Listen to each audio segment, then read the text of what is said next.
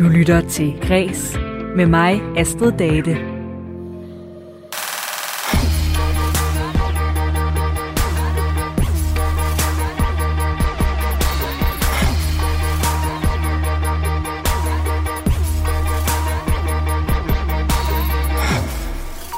Demenssygdom er ret skræmmende, og ikke kun hård for den, som har det. Det påvirker også venner og familie omkring.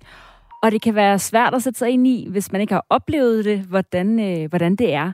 Men det prøver den anmelderroste film The Father, der går i biografen lige nu. Den gør forsøget. Og i dag der får jeg besøg af Folkebevægelsen for et demensvenligt Danmark, der fortæller om filmens særlige greb. Vi skal også til fodbold med det selvudnævnte demenslandshold, der styrker både fysikken og humøret hos demente i Aarhus. Og så skal vi til Roskilde, hvor Vikingeskibsmuseet står i økonomisk modvind. De har nemlig svært ved at følge med landets seneste genåbning og mangler stadig bekymrende mange gæster. Og sidst i programmet, der får vi en anbefaling fra en af Græses kulturagenter, der har været ude at spise en 7-retters plantebaseret menu. Mit navn er Astrid Date. Velkommen til Græs.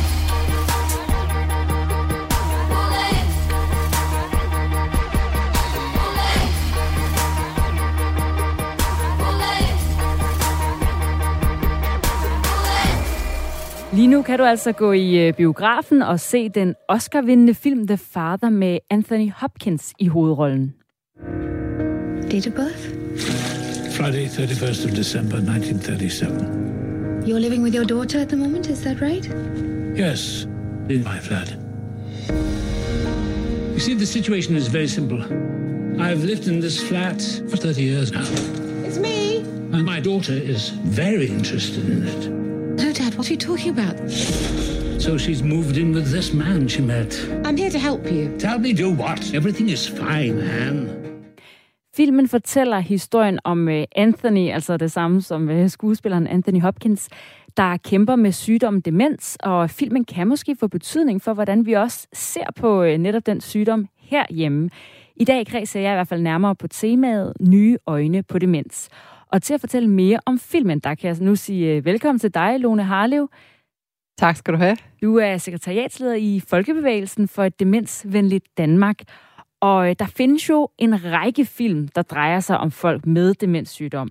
Hvorfor mener du, at den her film, The Father, er særlig interessant?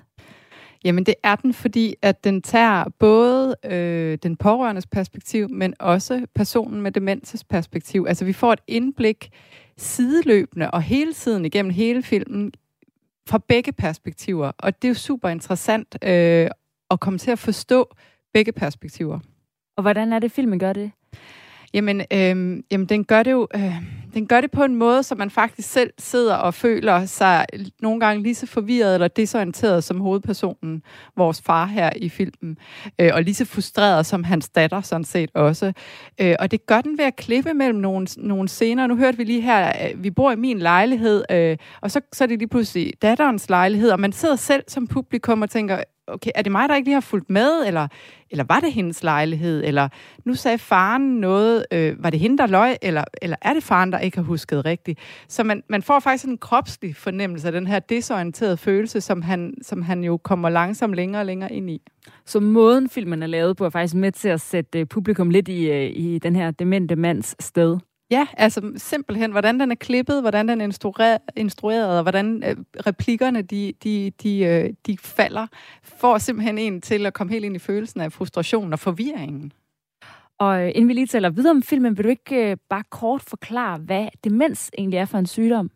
Jo, altså demens, det er jo du kan få demens, fordi du har en sygdom i hjernen, og det kan være af mange forskellige årsager. Altså demens, der er 200 forskellige demenssygdomme.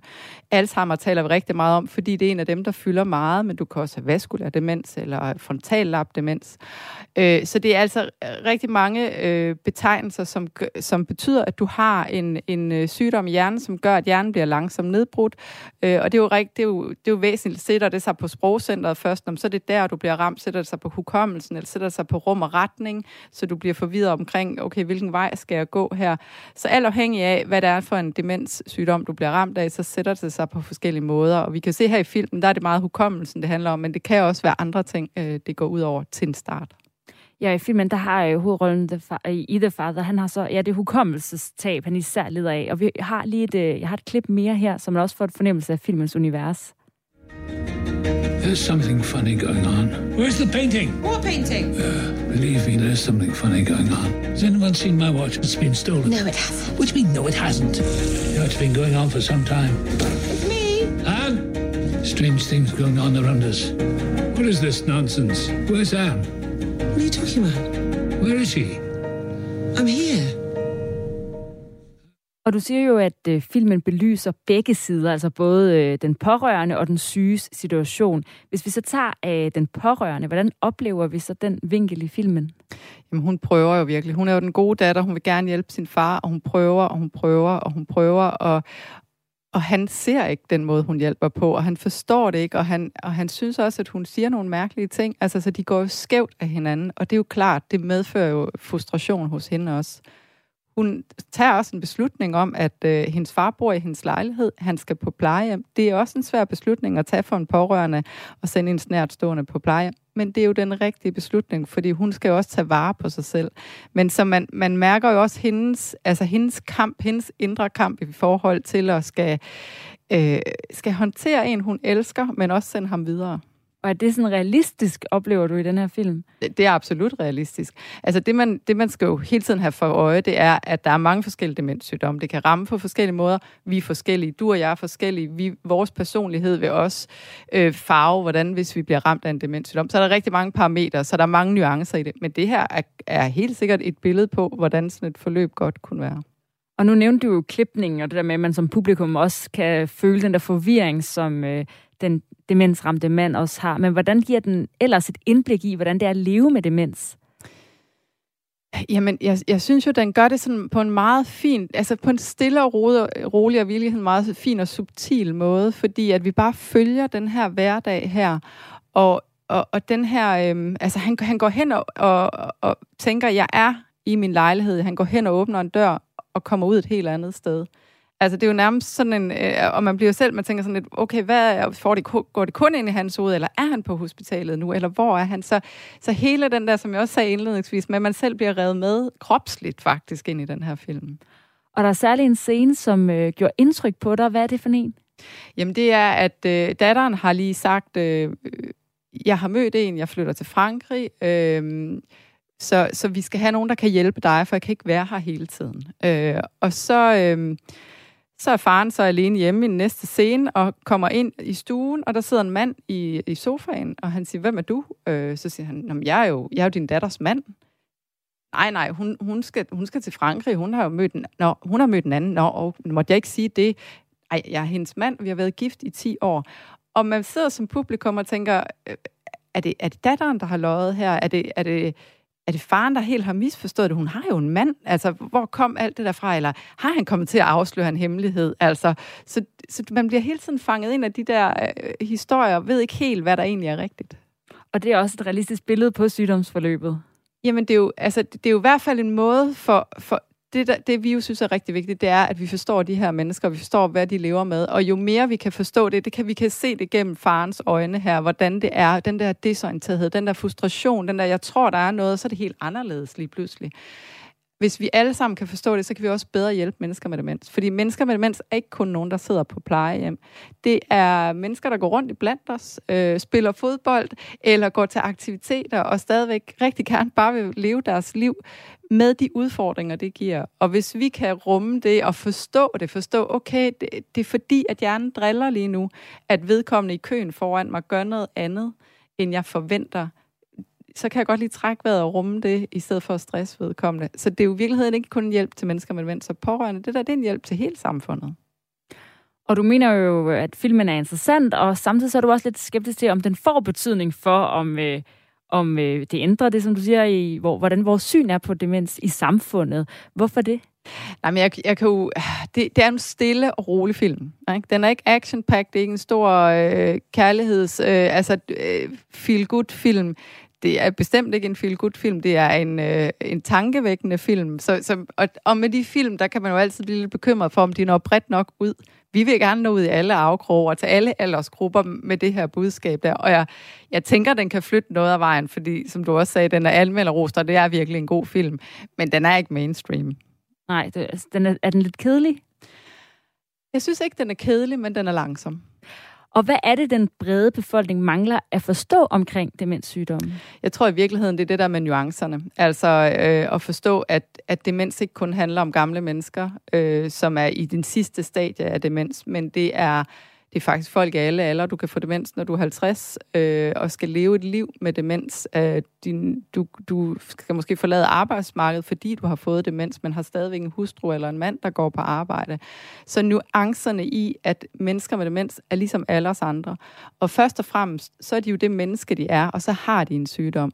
Vi kommer også til, jeg hørte også lige dig, Astrid, sige det i starten, vi kommer til at sige demente. Altså, men man er aldrig sin sygdom. Man har demens. Og så er man først og fremmest Lone eller Astrid, eller hvem man nu er. Og så skal man lære at leve med den her sygdom, man har fået. Så folk med demenssygdomme. Tusind tak, Lone Harlev, som altså er sekretariatsleder i Folkebevægelsen for et demensvenligt Danmark, fordi du var herinde og fortæller om den her nye film, der er i biograferne lige nu, The Father. Selv tak. Og senere i programmet, der vender jeg tilbage til temaet om demens, og her skal vi til fodbold med det selvudnævnte demenslandshold. Du lytter til Græs med mig, Astrid Date. Og jeg er nået til et overblik over de vigtigste nyheder fra kulturens verden. Stadig på farten, stadig dem de andre ikke må lege med ligesom Larsen. Nogen kan lige nikke og jage, andre tænker fuck dem. Smukfest fortæller mig. Ja, der var fart på, da Nick og Jay gav koncert på Smukfest i 2019, men siden da, der har der været meget stille i Bøgeskoven, da de mange festivalarmbånd i 2020, de kom jo så aldrig i brug, og i år, der er der heller ikke nogen festival. Men nu har de fundet ud af, at de kan bruge armbåndene til noget andet.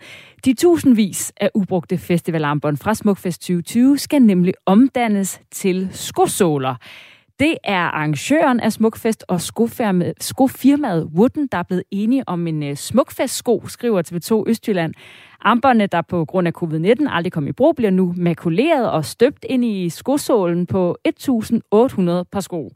Og ejeren af Wooden, Carsten Holm, han fortæller, at det er klart, at det her det er ikke noget, der redder verden, men det er helheden af alt, vi gør, der rykker og gør en forskel, og vi håber at kunne være med til at sætte fokus på, hvad der er muligt inden for genanvendelighed. Og udover skoene, så bliver der også lavet muleposer af præsendingen fra den gamle bøgescene. Der indgår cirka 7 armbånd per smukfestsko.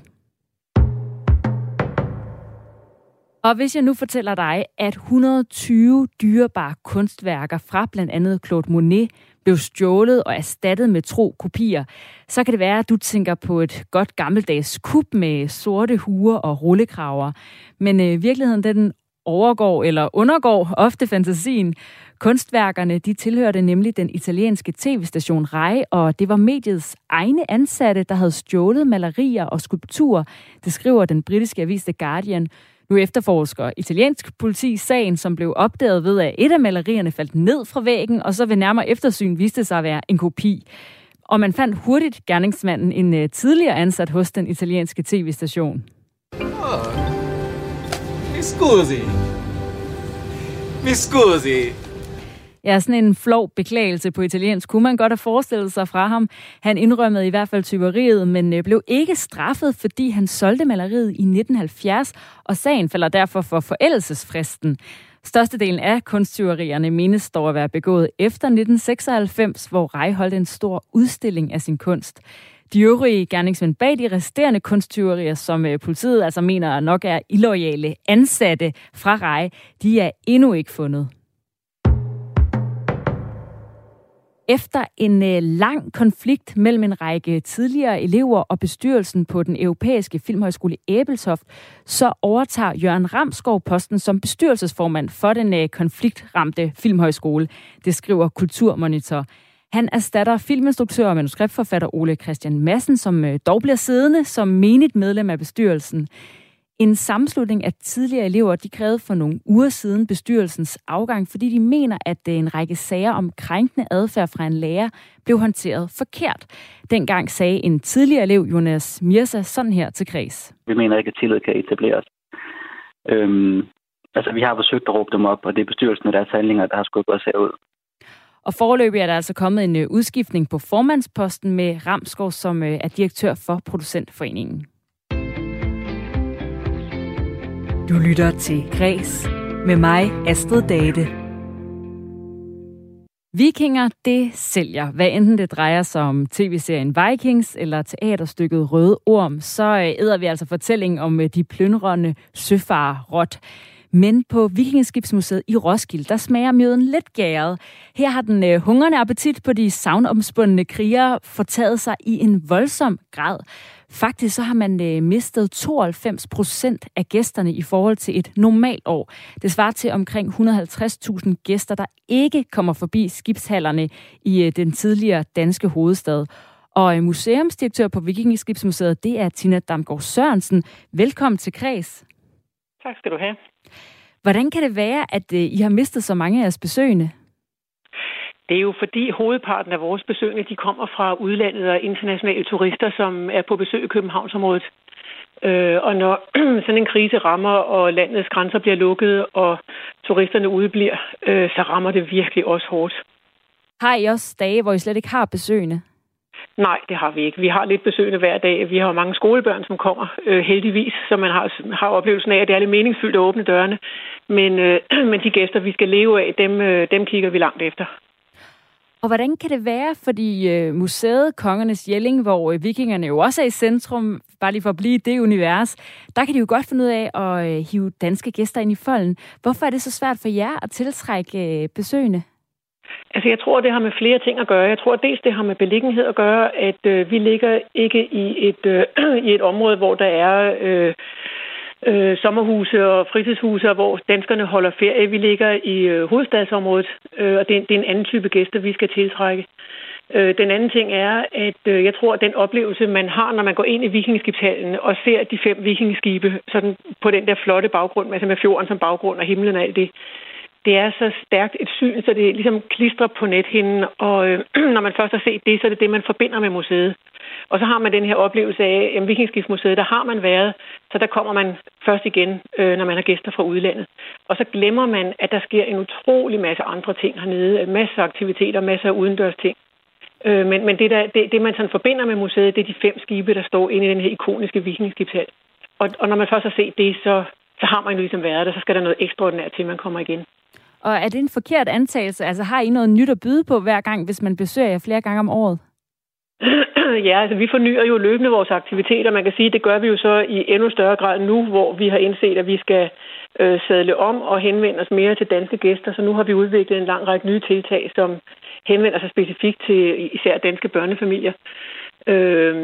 Tidligere har vi jo planlagt vores formidling efter, at det netop har været...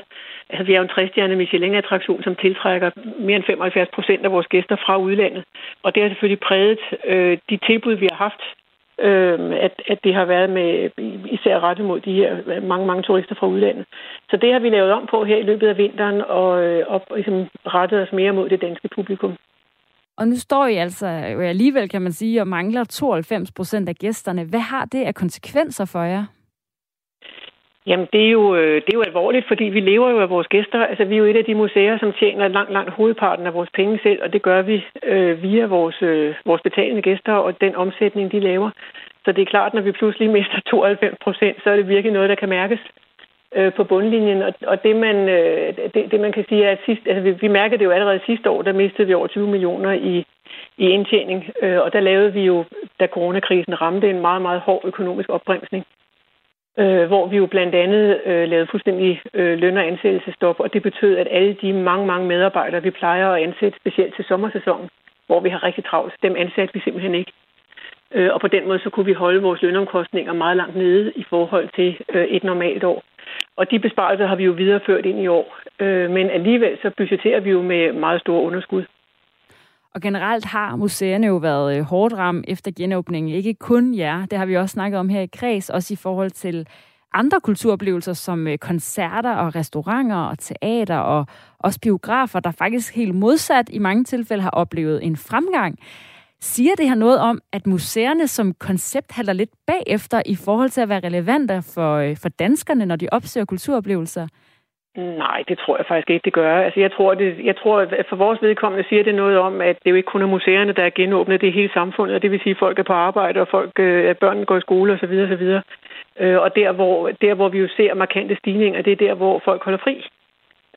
Og det vi jo så sidste sommer, det var, at mens museerne i hovedstadsområdet virkelig kunne mærke manglen på turister, så var der jo besøgsfremgang meget, meget massivt, blandt andet i Jylland og ude i det danske sommerland, hvor danskerne holdt fri og holdt ferie. Så det er jo ikke et entydigt billede. Altså der, hvor man kan sige, det er, at det her det rammer meget skævt. Det rammer de institutioner, som normalt tiltrækker rigtig mange turister, og det rammer de institutioner, som ligger i hovedstadsområdet. Men de museer, der ligger ude i sommerlandet, hvor feriegæsterne har brug for noget at lave deres sommerferie, de har faktisk haft en rigtig flot besøgsfremgang sidste år. Så det rammer simpelthen bare skævt. Og har det ramt dig, hvordan det, at hvis man tager turisterne ud af ligningen, at det så faktisk er så svært for museet at få gæster?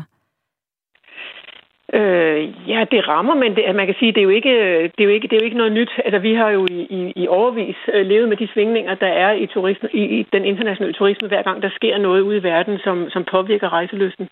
Og det betyder jo også, at vi har lagt hele vores økonomistyring og vores planlægning an på at skabe en økonomisk robusthed. Og det er jo det, der gør, at vi kan overleve det her meget store indtægtstab, vi har nu, i hvert fald i en periode. Men man kan sige, at det der er rystende, det er jo, hvor voldsomt det er dengang. Ikke? Altså en ting er finanskrise og eftervirkningerne af terrorangrebet, 9/11 osv., som vi har set før, som også var slemme nok. Men vi har aldrig før oplevet, at museet det sted er blevet lukket, og at grænserne har været lukket for indrejsende. Så det har jo et omfang, det her, vi ikke har set før. Og hvad gør I så for at blive bedre til at få danskerne tilbage på Vikingeskibsmuseet? Jamen, der gør vi jo det, at vi forsøger at omlægge noget af vores formidlinger. Det er både for at tiltrække danskere, men det er også for at begrænse nogle af vores lønomkostninger. Altså, vi har gennem vinteren forberedt forskellige nye digitale formidlingsspor med blandt andet audioguides til børn og til voksne og til de særlige nørder. Og vi har udviklet nye aktiviteter på vores udeområder. Vi er jo så heldige, at vi er et museum, som både har tilbud inde i Vikingeskibshallen, men også har nogle meget store udeområder, hvor man kan være. Vi har tilpasset nogle af vores familieaktiviteter, så der er mere plads der, og har sådan i det hele taget tilrettelagt vores program mere målrettet mod det danske publikum. Og så prøver vi jo alt, hvad vi kan, at få historien ud over rampen, at vi er her, vi lever, vi har åbent, vi har masser af plads og mange gode oplevelser, og vi er altså også for danske børnefamilier, der sker noget nyt hele tiden. Ja, for man kan sige, at en ting er formidling og programmet, når folk er ankommet til museet, men kan I også gøre mere for at blive set, så folk ved, at I findes og kan se de her vikingeskibe, og at der er en masse aktiviteter? Altså, det gør vi jo hele tiden. Vi har jo en enorm aktivitet, blandt andet på vores Facebook og vores Instagram-sider, hvor vores opslag når rigtig, rigtig langt ud. Og vi har jo det næsten historie i sig selv. Vi har jo et opslag nu, der har været set over 100 millioner mennesker, som viser, hvordan man kløver en stor træstamme og laver den om til planker til et vikingskib. Og det er jo helt exceptionelle tal, vi har på nogle af de der opslag, vi laver. Så vi når rigtig, rigtig langt ud. Altså det der spørgsmål, det er, hvordan får man så nogle af alle de mange mennesker, der sidder og ser de her opslag, til at komme ned og besøge museet. Og der tror vi, at vi er fat i den lange ende, fordi det er jo noget med at skabe den her interesse, og så tænke en dag, når folk har fri, og tænker nu, hvad skal vi finde på, så popper Vikingeskibsmuseet op i hovedet, ikke? Så interessen er der, kan man godt blive enige om, hvis en kløvningsvideo kan komme så langt ud. Der var også en undersøgelse fra Applaus, en publikumsundersøgelse, der i forhold til, hvor villige vi er til at bruge penge og tid på kultur, som siger, at vi vil rigtig gerne på museum. Og når du siger det med jeres Instagram, det er som om interessen er der. Hvordan kan det være, at folk så ikke dukker op, hvis de gerne vil, og de synes, det er interessant? Jamen altså, det er jo det gode spørgsmål. Hvis jeg vidste det, så tror jeg, vi havde nogle flere gæster. Nej, jeg tænker jo, at det har at gøre med, som jeg siger før, altså at folk er jo på arbejde, og folk har i meget lang tid ønsket at se deres familie og se deres venner. Altså der simpelthen lige i en periode her er nogle andre prioriteringer. hvor det første, man tænker på, det er ikke at løbe ned og besøge Vikingeskibsmuseet, men jeg er jo ret fortrøstningsfuld, fordi altså, når man ser tilbage på museets historie og de kriser, vi har haft gennem årene, vores besøgende kommer jo altid tilbage igen. Og det, jeg håber, det er jo med nogle af de sådan, målrettede tiltag, vi laver her, og nogle af de initiativer, vi tager for os at komme ud med vores budskab, at vi kommer til at rejse os stærkere for nu at bruge sådan lidt fortærsket floskel, ikke? Men at vi faktisk formår at bruge krisen til at gøre endnu mere opmærksom på, at vi er her, og vi lever, og vi er værd at besøge. Og vi får bygget den der interesse op. Og så tror jeg, når folk de har fået drukket deres cappuccino på en café og har fået set deres familie og får en fridag fra arbejde, så skal de nok komme. Nu går vi jo en sommer i møde, hvor det ser ud til, at man godt kan komme ud og rejse i Europa. Kan du blive bekymret for, om lidt af jeres sommerkompensation og den her rejsning af gæster, der vender tilbage, at de tager ud i stedet for at blive i Danmark? Ja, det kan jeg godt være bekymret for. Og jeg kan jo blandt andet være bekymret for det i forhold til, at det... Altså, at de danske gæster jo... der er jo altid pakker, som ligesom skal stimulere eller give folk lyst til at tage ud og holde ferie ude i sommerlandet. Det kan måske være lidt sværere at få hvad skal man sige, danskere til at rejse den anden vej ind mod hovedstadsområdet. Og det er jo hovedstadens turister, vi skal leve af, ikke? Og det er... Så det er godt bekymrer mig lidt, at grænserne bliver åbnet, og danskerne rejser ud, og enten ud af landet eller ud i det danske sommerland. Men til gengæld, så kan man sige, at det åbner sig også for, at vi begynder at få nogle gæster udefra. Så jeg har sådan en forventning om, at vores sommerferie bliver måske ikke helt så god, som den var sidste år, fordi vi ikke ser den der halvprispakke, som vi havde sidste år. Til gengæld så har jeg så en forhåbning om, at vi får lidt flere gæster på sensommeren og hen i løbet af efteråret. Men mindre selvfølgelig, der kommer en eller anden ny coronavariant, som lukker det hele ned igen. Det ved man jo ikke. Nej, og kan det så blive ved med at løbe rundt for jer? Nej, altså vi budgeterer med underskud. Altså det løber ikke rundt. Det gør det ikke. Men det er jo fordi vi, kan man sige, altså hvis vi skulle lave besparelser, som gjorde at det løb rundt, så ville vi simpelthen save benene over på os selv, fordi så ville vi være nødt til at lave så massive stillingsnedlæggelser, at vi mistede hele den faglige kompetencer, vi har, og så vil vi ikke have evnen til at rejse os igen.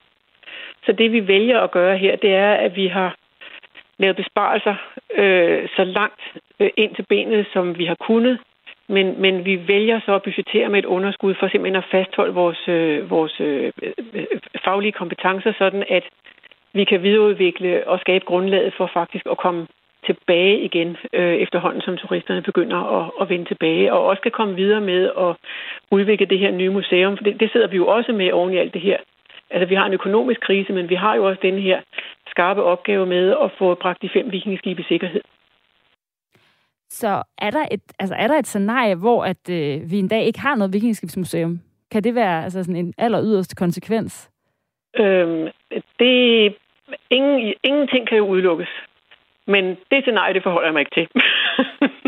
Det ligger så langt fra det, jeg ser for mig. Altså, vi gør det, der skal til, mener jeg, og vi har en forventning og en forhåbning om, at turismen er nogenlunde tilbage på sporet i 1924-25. Og hvis det bliver sådan, så skal vi nok komme igennem det, og så vil der så være nogle år, hvor vi ligesom skal komme til hægtet igen. Så man kan sige, at museet, som vi kendte i 2019, det er ikke det museum, vi har i dag. Og det var mange år, før vi får så stor en bemanding igen. Men jeg ser ikke i kortene, at museet skal lukke. Vi lader det være det sidste ord, Tina Damgaard Sørensen. Tusind tak, fordi du var med, museumsdirektør på Vikingeskibsmuseet i Roskilde. Selv tak, og god sommer. Du lytter til Græs med mig, Astrid Date. I fredags, der kom det danske band Minds of 99 med en ny sang. Der er jo en masse sommerhits, der sådan pibler frem de her fredage op til sommeren. Og Nils Brandt, forsangeren i Minds of 99, han siger til Soundvenue om den her nye sang, at den er en, som de synes er rørende. Det har været et kæmpe happy place for os i lang tid, og vi håber, den kan blive det for andre. Det er en sang, man kan sætte sig hjem og lære at spille på guitar, hvis man har lyst. Den findes, og nu deler vi den. Og den deler altså også med jer her i Græs. Den hedder Emil, og altså af Minds of 99.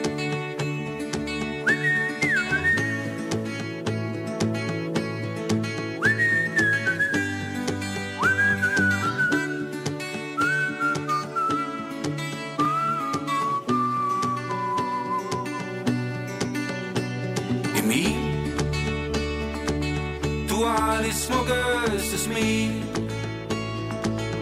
Gid jeg havde sådan et. Åh, Emil. Åh, Emil. Åh, Emil. Emil, du har den hurtigste bil, og nu kører du afsted ude på landevejen i din racerbil. Åh, Emil.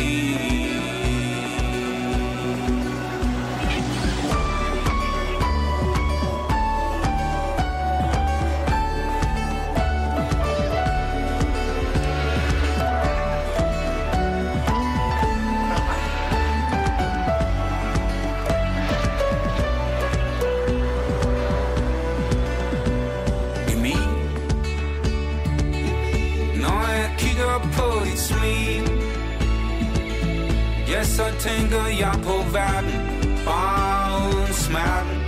Du gør det med dit smil. Åh, Emil. Emil, du har den hurtigste bil, og nu suser du afsted 280 i timen i din racerbil. Åh, Emil.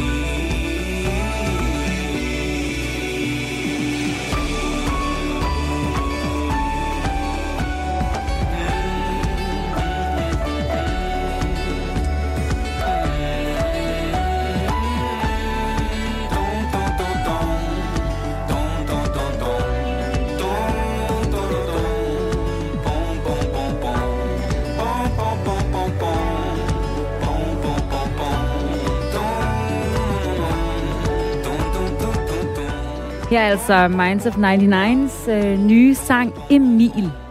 Og nu skal vi tilbage til dagens tema, som er nye øjne på demens. Det taler jeg om her i Kreds i dag, fordi den Oscar-vindende film The Father er aktuel i biografen. Og den handler om en ældre mand med Alzheimer, der skaber store udfordringer for hans datter, som kæmper med at give ham et godt liv med demenssygdom, ved at lade ham blive sine vante omgivelser. Og noget, der kan være med til at genskabe minder og følelser og endda bremse sygdom, det er fysisk træning. Og det har man taget til sig i et projekt her i Aarhus, hvor Demensfællesskabet Østjylland har aktiveret en gruppe med demenssygdom i en fodboldklub. Eller som de selv kalder sig, det danske demenslandshold. Og min kollega Lene Grønborg, hun tog med til træningen i fredags. Så kommer hammeren. Jeg hedder Pia, og jeg er 58 år, og jeg fik konstateret Alzheimers for lidt over et år siden. Og hvordan påvirkede det dig for det at vide? Det var forfærdeligt. Mange i min familie har det, men jamen, det påvirker meget, fordi man kommer lidt uden for samfundet, og jeg synes, skal være helt ærlig, så kan man godt blive ret ensom. Fordi ens venner og familie, de fortsætter bare med arbejde, og alt, især nu her, hvor der er blevet lukket op. Og så sidder man derhjemme og er meldt syg, og så man skal i hvert fald vende sig til det. Kan du prøve at sætte nogle ord på, hvordan det sådan påvirker din hverdag? Hvad er det for nogle ting, du synes, der er sværere nu? Det, der er svært for mig, det er at organisere. Altså at få lavet nogle aftaler, og ja, bare det at få gjort rent derhjemme, og sådan nogle ting, det påvirker mig meget. Jeg kan ikke ret meget mere. Så det er det, der påvirker mig mest. Og så i forhold til mit sociale liv. Fordi jeg kan heller ikke være ude lang tid ad gangen, så bliver jeg meget træt. Hvordan kan det være, at du har valgt at sige ja til at være med i det her arrangement med at spille fodbold sammen med andre? Det var altså også en overvindelse, fordi vi er også sammen nede på demenshjørnet. Og i starten der tænkte jeg, at jeg skal altså ikke være sammen med sådan nogle gamle demensmennesker. Men så er jeg startet til det her fodbold, og det er så fantastisk. Vi elsker alle sammen at spille fodbold og har gjort det før. Og man griner, og man er glad, og man glemmer sin sygdom for et stykke tid. Og det er fantastisk. Plus at vi kan godt grine af hinanden, hvis vi kommer til at gøre et eller andet, fordi vi er demente. Eller hvad kunne det være, man kunne komme til at gøre? Jamen for eksempel, hvis vi havde en på holdet før, som kom til at drible den forkerte vej. Og det kan jo ske for os alle sammen, altså at man glemmer, hvor målet er. Og så griner man bare af det og siger lidt sjovt. Og Og det kan vi godt, fordi vi alle sammen har demens. Nu har jeg jo stået lidt og kigget på et billede, og jeg synes jo også, at jeg kan fornemme, at I har ret meget humor sammen. Ja, det har vi rigtig meget. Vi kan grine rigtig meget sammen og sige sjove ting, og det er altså også dejligt. Det er det. Men vi er også alle sammen først i sygdommen, så vi har stadigvæk noget hjerne tilbage. Og hvilke overvejelser gør du dig så om de år, der kommer? Altså, jeg har gjort med de overvejelser, at jeg vil være så aktiv som muligt. Jeg vil gerne jeg skal være lektiehjælper for et barn nu her, efter sommerferien. Og altså holde mig i gang så meget som muligt, så længe jeg kan. Og også, det er jo et godt land, vi bor i, fordi jeg kan få alt muligt hjælp til rengøring, og det jeg ikke selv kan. Så jeg vil leve livet så godt jeg nu kan, med de mennesker, der er rundt om mig, og de ting, jeg magter at gøre.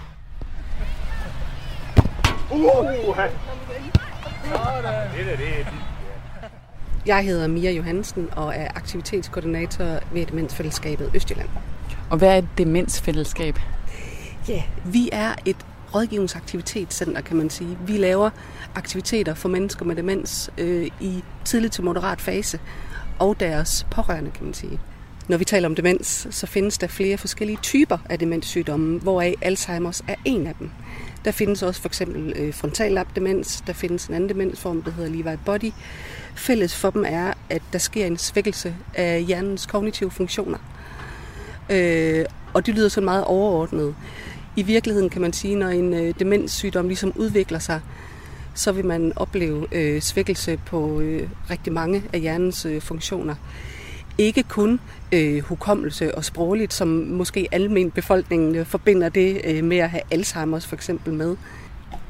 Og nu står vi jo her ved fodboldbanerne, som ligger bag Ingerslev Torv i Aarhus. Og det er jo så her, at I har et tilbud, at man kan få lov til at komme og spille fodbold med ligesindede. Hvorfor sådan et tilbud? Ja, hvorfor sådan et tilbud? Allerførst så er det vigtigt at sige, at alt det, vi laver i Demensfællesskabet Østjylland, det kommer fra deltagerne selv. Der er nogen, der mange faktisk tidligere i sit liv har spillet fodbold på egentlig relativt højt plan, også nogle af dem. Og det vil de jo stadig gerne kunne. I virkeligheden så vil de bare gerne være en del af et helt almindeligt samfund. Og de er alle så meget åbne om den her sygdom, de nu har. Så det er stadigvæk at kunne spille fodbold, velvidende at der er nogle ting, der bliver mere og mere udfordrende. Det giver bare stadig et kæmpestort fællesskab. Og så er der bare helt vildt god humor også på det her fodboldhold. Så det er med til at favne, at vi vil gerne samles om noget, vi tidligere har kunnet og stadig godt kan med de udfordringer, vi nu har. Og det jeg jo så noterer mig, når jeg står og kigger på dem, det er jo, at de faktisk er ret gode fodboldspillere. Så hvorfor kunne de ikke bare fungere på et almindeligt hold, hvis man kan sige det på den måde? Det er der faktisk nogle af vores deltagere, der tidligere selv har sat ord på. Noget af det handler om, at der er jo indimellem nogle ting, hvor de godt kan mærke, at de begynder at fungere lidt langsommere, også rent motorisk. Og det kan også være, kan jeg lige huske, hvad er stillingen nu? Og nu glemte jeg lige, at der var indspark over fra den anden side her. Det er fuldstændig ligegyldigt, når man spiller på det her hold, som de i øvrigt selv kender for demenslandsholdet. Jo, med skinneben. Jeg hedder Jens Møller, og jeg har haft Alzheimers sygdom nok siden 15, og sådan, og den er blevet erkendt sådan i 17 cirka. Og så har jeg lært mig at leve med Alzheimer, og jeg lever faktisk ganske godt med Alzheimer, fordi der er rigtig mange gode mennesker omkring os, der har Alzheimer, og vi får faktisk en hel del god støtte. Blandt andet det her vidunderlige fodbold, hvor vi er 5-6 stykker, tror jeg, der alle sammen er sådan mere eller mindre dedikeret til fodbold og nyder at komme ud her på banerne ved ASA og spille lidt bold og have det sjovt og bagefter få en rigtig god snak om måske er også nogle lidt svære ting en gang imellem. Det er ikke så tit, men det hænder, ikke? Og det er jo også meget vigtigt, at vi tager de lidt sværere ting. Det, der er det gode ved Alzheimer, kan man sige, det er, at man på en eller anden måde bliver væsentligt mere indskrænket, og ens rejselyst for eksempel, ikke også, ikke? Den svinder ganske langsomt, ikke også, ikke? Men sådan at man ikke længere behøver at skal jorden rundt og Og som det er nu, ikke også, ikke? Så kan en stor udfordring jo være bare at hvis man skal til en tur til Skanderborg eller sådan et eller andet, det er en jævn fremadskridende sygdom, ikke også, ikke? Men bare man indretter sig efter sygdommens præmisser, så synes jeg i hvert fald, at man kan leve et godt liv med den sygdom.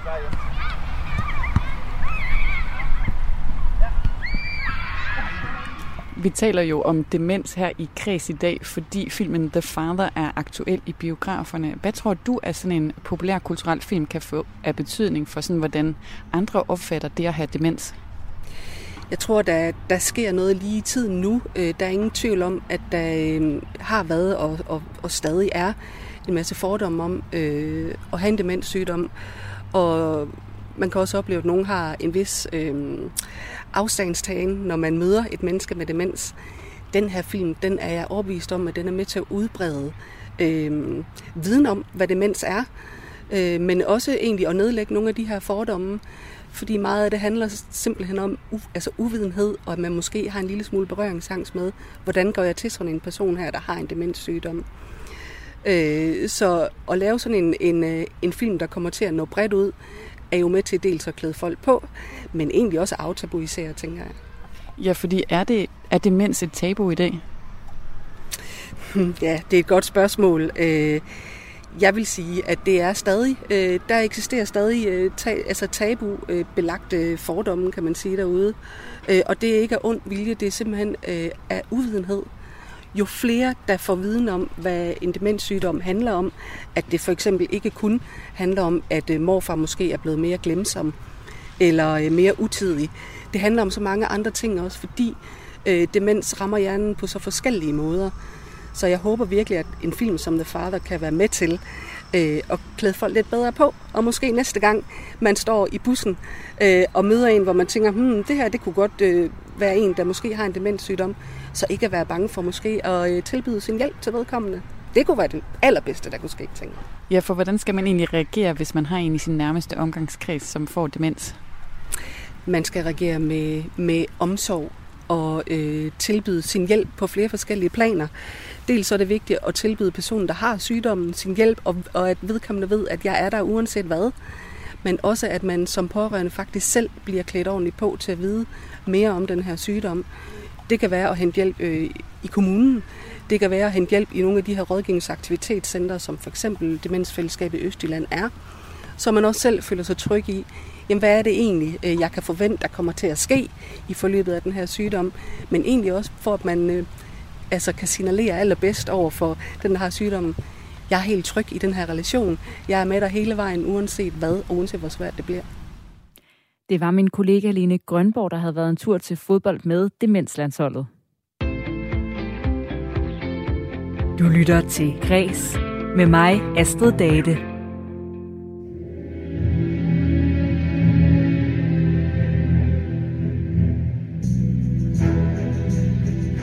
Her på Græs har vi jo et godt hold af kulturagenter. Det er 7 forskellige danskere, som bor forskellige steder her i landet, og som vil anbefale os de bedste kulturoplevelser lokalt fra, hvor de bor. Så man kan blive præsenteret for nogle oplevelser, som vi måske ikke selv ville have opdaget i en sådan form for lokal guide her i Kreds. Og nu kan jeg sige velkommen til dig, Nina Rasmussen, vores kulturagent i København. Ja, tusind tak. Du har været ude og spise. Hvor har du været henne? Jamen, jeg har været på Ark, en restaurant, der ligger på Nørre Marksgade i København. Og hvad fik du der? Jamen, det er en speciel restaurant, fordi at menuen er udelukkende plantebaseret. Og grunden til, at jeg egentlig valgte denne her oplevelse, det var egentlig fordi, at jeg havde en samtale med en veninde, som er vegetar, og som ligesom fortalte mig om det her med, at hun tit er ude at spise, og det er faktisk, selvom vi er i København, hvor der er rigtig mange gode restauranter, så kan det være svært at finde sådan en hel menu med plantebaseret mad. Og hun har så hørt om denne her restaurant, og så tænkte jeg, at det var værd at prøve. Jeg er ikke selv vegetar, men prøver, og egentlig, jeg køber meget sjældent kød selv, men når jeg netop går ud og spiser, så ender jeg faktisk tit med at vælge kød, fordi det er det, der umiddelbart ser mest spændende ud på menuen. Men her på Ark, der var det simpelthen en 7-retters tasting-menu, som sagt var fuldstændig plantebaseret, og jeg blev virkelig overrasket. Det var både spændende, og det var smagfuldt, og hele oplevelsen, også i forhold til service og indretning og sådan nogle ting, var virkelig imponerende. Så du spiser ikke så meget kød til hverdag, men gerne når du er ude. Så hvad havde du forventet, når det så ikke var kød på menuen? Jamen, man kan sige, at i virkeligheden, så var mine forventninger ret høje, fordi jeg jo netop lidt havde en anbefaling, fordi min veninde her, hun ligesom vidste lidt om, at de vidste altså godt, hvad de lavede, og det var et spændende sted, der havde både værdierne, men også kokkene og menuen i orden. Og det er simpelthen, fordi det er, man kan sige, at det både er sådan et zero waste mindset, det er lokale produkter, og det er at der er virkelig kælet for detaljerne, fordi hvis man skal lave en plantebaseret menu, så kan det også være, at der netop er en del, som tænker, nu kommer vi til at mangle noget. Og man kan sige, typisk så er det jo den her umami-smag, den her grundsmag, som mange forventer, kan være svær. Og i hvert fald også den, jeg måske selv tænker, når jeg selv står derhjemme i mit køkken, som kan være svær at få frem, og derfor gør, at det godt kan blive lidt kedeligt, eller at man står og prøver at lege med en masse krydderier, eller for simpelthen at få den her sådan runde grundsmag med ind i sit køkken. Og jeg vil i hvert fald sige, at Ark her, de formåede både sådan at få den smag frem, men også virkelig lege med, hvordan det var flot sat op, og der var forskellige teksturer og forskellige farver, og alle sanserne blev virkelig ramt. Så jeg fik i hvert fald virkelig tilfredsstillet både synet og smagene og oplevelsen i, hvordan en fuldkommen plantebaseret menu faktisk kunne komme så vidt omkring. Og hvad fik I at spise i den her menu? Jamen, det var faktisk 7 retter, og der var mange forskellige indslag i det. Der var især 3, som gjorde særligt indtryk. Der var nogle blå østerssvampe, som kom ved siden af sådan et lille østersblad med en umami-emulsion. Og de her østersvampe, altså det var simpelthen sådan en frisk smag, og hvor det faktisk var sådan en form for sådan helt rå faktisk svampe, der var hakket og blev helt friske, som nærmest smagte som en østers. Derudover så fik vi også grillet kartoffelbrød med en pindekerne-emulsion, og hvor det blev serveret, så var det egentlig ret sådan simpelt at se på, fordi man kunne se, at det var sådan et lækkert chunk surdejsbrød, og så med noget at dyppe i. Men den her pindekerne-emulsion, den var sådan helt både sådan træ og dyppebrødet i, og også sådan lidt klæ i virkeligheden, sådan meget konsistent, og så smagte den simpelthen af så mange forskellige ting, som faktisk er lidt svært at forklare, og for hver bid man tog, der var det simpelthen både som om, at det var sådan en teriyaki-marinade, et eller andet, man kunne få til noget grill, et eller andet, men samtidig også sådan lidt over i det runde søde, så det også kunne være lidt mere over i sådan en mere dessert Nutella-agtig ting, men som stadig ligesom var en ret, der var salt.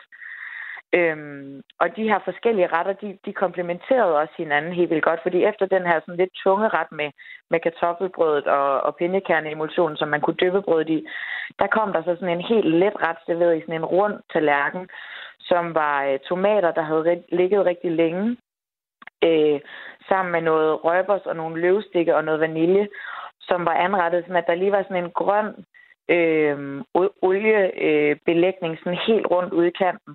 Og det gjorde, at det både sådan var lidt surt og lidt salt og lidt bittert og også sådan lidt frisk, så man faktisk fik renset ganen efter den her sådan lidt tunge kartoffelbrøds anretning.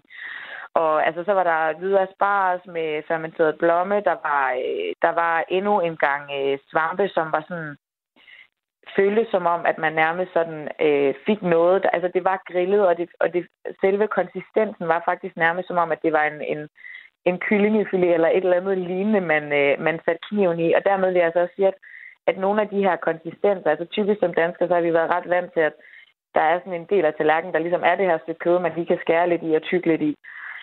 Og det behov, hvis man har det, så blev det virkelig også fyldt, fordi at der var faktisk nogle af de her, særligt de her svampeelementer, vil jeg sige, som dels havde den her umami-smag, men som faktisk også havde den her konsistens af, at man skar i noget, og man tykkede i noget, som havde den der tyngde og lidt sådan trådede træhed, som man også kan finde i kødet. Det lyder jo virkelig som en rig oplevelse i forhold til mad. Men hvis man nu er sådan en, der bare er virkelig glad for kød og grillpølser, tror du så, at man ville nyde en oplevelse på Ark, som du har gjort? Altså, man kan jo i hvert fald sige, at jeg selv er typen, der også nyder grillpølser. Og dermed, det var netop også derfor, jeg havde valgt det her sted, fordi jeg var nysgerrig på, kommer jeg til at kede mig? Eller sidder jeg netop og tænker, ej, jeg mangler noget? Og jeg vil sige, at de her retter i forhold til, hvor forskellige de var, og hvor spændende de var, så vil jeg i hvert fald også sige, at jeg havde også selv den her fordom, når man bliver man nu mæt og sådan nogle ting. Ikke? Jeg gik derfra fuldstændig tilfredsstillet på smag og på indtryk og på mæthed, og fik faktisk også sådan nogle tips til, hvis jeg netop sådan tænkte, når jeg kom hjem, hvordan kan man egentlig gøre det her? Altså netop, hvordan man kan kombinere nogle smager, hvordan man sådan ret simpelt kan lægge lidt mere tid til, hvordan man tilbereder noget, og så får man netop smagen frem. Hvor jeg netop måske selv har stået og tænkt, der skal der jo lige et eller andet kød ind, for at jeg kan få de her smage frem. Selvfølgelig kan jeg jo ikke tale på alles vegne, og jeg kan ikke generalisere på den måde, men jeg vil i hvert fald sige, at nogle af mine fordomme i høj grad kom til skamme, fordi at alle de her... ting simpelthen blev opfyldt. Så jeg vil i hvert fald sige, at blandt andet også, hvis nu man har en ven, der er vegetar, og man selv synes, det kunne være spændende at blive lidt udfordret, så er det et spændende sted, hvor man både bliver udfordret, men også netop får tilfredsstillet de her forskellige smagssanse, og også netop får fyldt maven. Ja, det var altså på restaurant Ark, der laver plantebaseret mad i København. Hvor mange stjerner vil du give den på en skala fra 1 til 6? Jamen, jeg vil give den 5,5, og det er blandt andet fordi, at servicen også var helt i top. Det har jeg ikke fået nævnt så meget endnu. Tjenerne var simpelthen i en liga, jeg sjældent har oplevet, som både var sådan rolig, nærværende, kunne svare på alle spørgsmål, vi havde, om det så drejede sig om menuen, eller netop tips til, hvordan man selv kunne få de her gode smage frem derhjemme. Og så var der også gode, sådan bare generelt stemningsting i forhold til lige at snakke lidt om fodboldkampen og den varme dag, og vi fik en god drink til at starte med.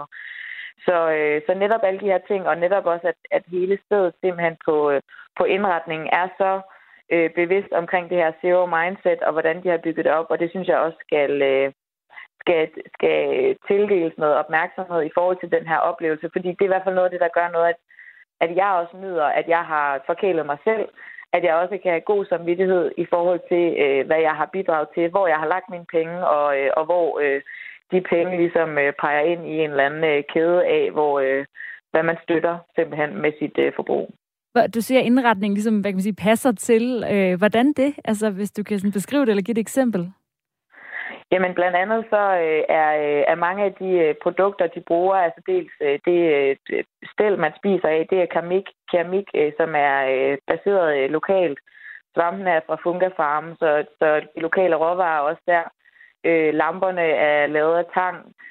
Produkterne på toilettet, som både handler om sæbe og servietter og sådan nogle ting, der er der også lavet bevidste valg omkring, hvor de laver deres indkøb, og hvordan de også kan minimere deres affald.